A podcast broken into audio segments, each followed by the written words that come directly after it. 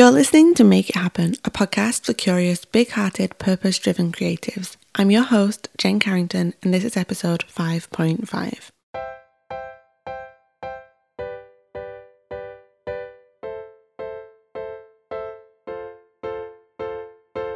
Welcome to the show, everyone. Thank you so much for listening today. We took a short mid season break last week, but I'm so happy to be back today with another mini episode for you.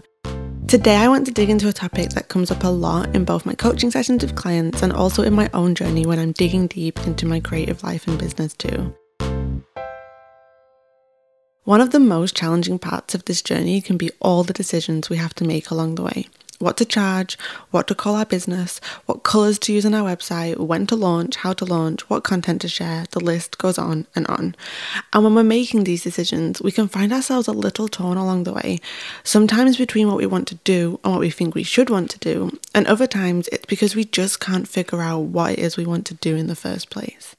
So many times throughout the week, I have conversations with my clients where they ask, Should I lower my prices? Should I raise my prices? Should I launch an e course? Is this e course I've made even any good? Should I make a podcast? Am I even good enough to start a podcast? Again, the list could go on and on. Today, I want to share with you an exercise to work through when you find yourself struggling to make decisions in your creative life. Because here's the thing I've learned about making decisions we can't always guarantee the outcome. Actually, it's pretty unhealthy for us if we try and control that outcome too much anyway. But if we make a decision from an authentic and purposeful and intentional place, no matter the outcome, we will be able to live with that decision we've made and we can really learn, grow, and develop from it along the way too. So here's my question for you to ask yourself when you find yourself struggling with a decision in your journey What am I making this decision in response to? And this ultimately leads back to the bigger question of what am I living my creative life in response to? Sometimes it's our fears. Our fears that we're not good enough, our fears that we're a fraud, our fears that no one cares, or that there are just so many people out there doing what we do already and doing it way better than we ever could, or our fears that we're just not capable of making this happen. Whatever it is, if we make a decision in response to our fear, what we're usually doing is keeping ourselves small and ineffective along the way.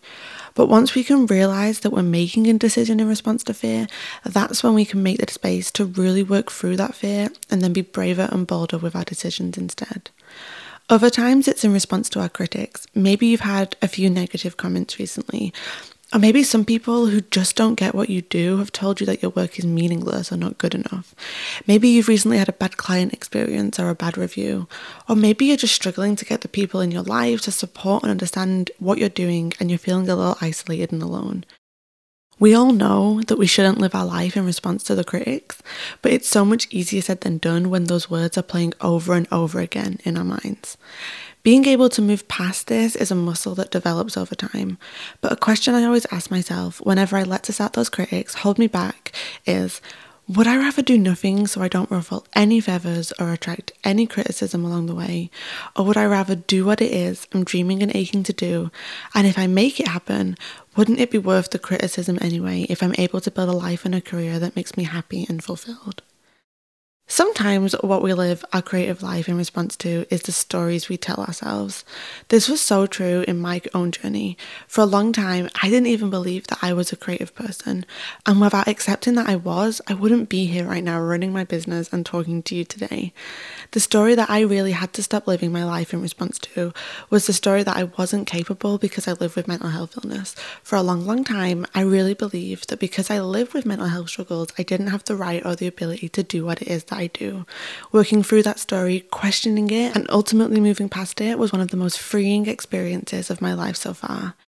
If there are stories that you're telling yourself that aren't serving you right now, I really recommend reading Brene Brown's latest book, Rising Strong, as it's an incredible insight into how we can move past those stories and overcome failures and setbacks too.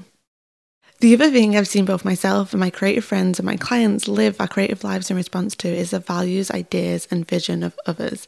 This is usually when we consume far too much or put people on pedestals and build our business and creative lives in response to the noise of others instead of what truly matters most to us along the way. Sometimes the values, ideas, and vision of others can be a great jumping off point to discovering and taking ownership of our own. But other times we can just find ourselves responding too much to how others are doing things and losing sight of what it is we truly want to cultivate and build along the way. So here's what I encourage you to do next. Whenever you find yourself making a decision in your creative life and you realize that you're making that decision in response to fear or critics or a negative story that you're telling yourself, or maybe even the values, ideas, and visions of others, ask yourself this instead What do I want to live my creative life in response to?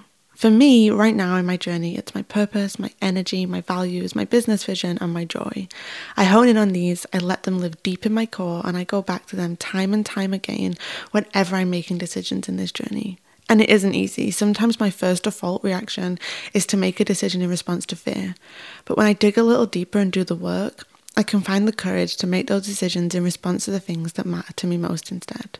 So, my advice for you would be to figure out what it is you want to live your creative life in response to and let that guide you every single step of the way.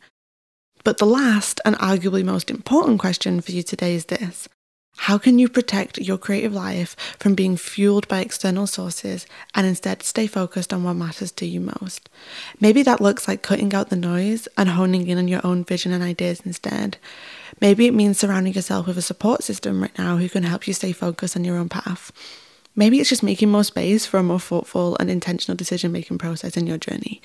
Whatever it is, I really have found that protecting our creative life from being fueled too much by outside sources is how we can truly build something that is impactful, fulfilling, and sustainable along the way. And there we have it, today's mini episode. I really hope you enjoyed this one. And as always, you can head over to makeithappenpodcast.com to explore all the show notes from today's episode.